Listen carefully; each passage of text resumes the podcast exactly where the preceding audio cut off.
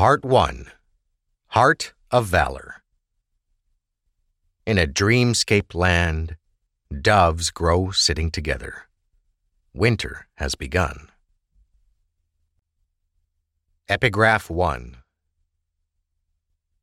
I never desired to be liege, Lord Prime, or the Lord Ascendant.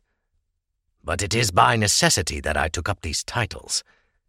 I slayed our liege murdered a child, and incited a rebellion. Why? Would it matter if I told you? Would it change your opinion of me? I dare say that it would not. Almighty, Lord of the aspects, Mother of mystery, Father of creation, I accept my inevitable place in the deep.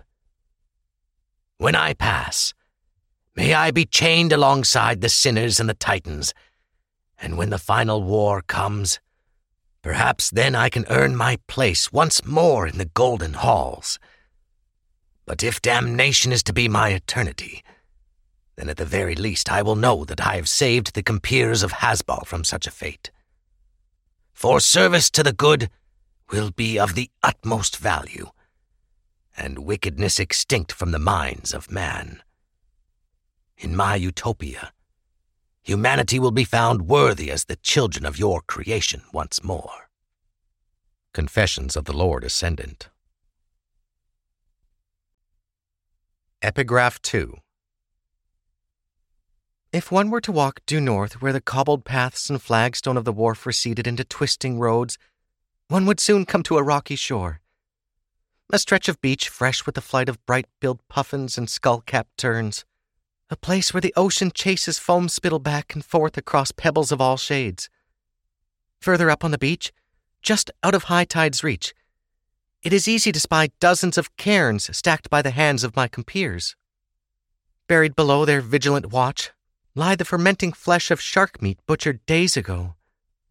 Continue to where the beach becomes slates of jagged rock, tide pool pockets, and barnacled passes. It is there my secret place lies it is little more than a domed rock when the waters are risen to their highest. But in low tide, a secret entrance is revealed. Within, hollowed and weathered by the relentless teeth of the elements, is a cove cave. It is here that I spent many hours of my youth. There I dreamed of riding butterflies, playing house, and pretending to have magic powers. It is safe to say that those were some of the happiest times of my life.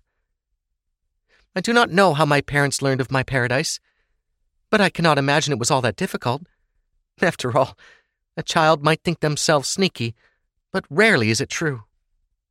When my father finally brought it up, I thought I would be in for a strapping, since I often lied about where I was off to. But to my surprise, he did not rise to anger, and instead seemed pleased.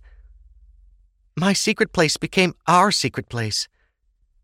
It was there I learned of his involvement with the Shields and my mother's support, though it would be many years later before I discovered the truth of her association.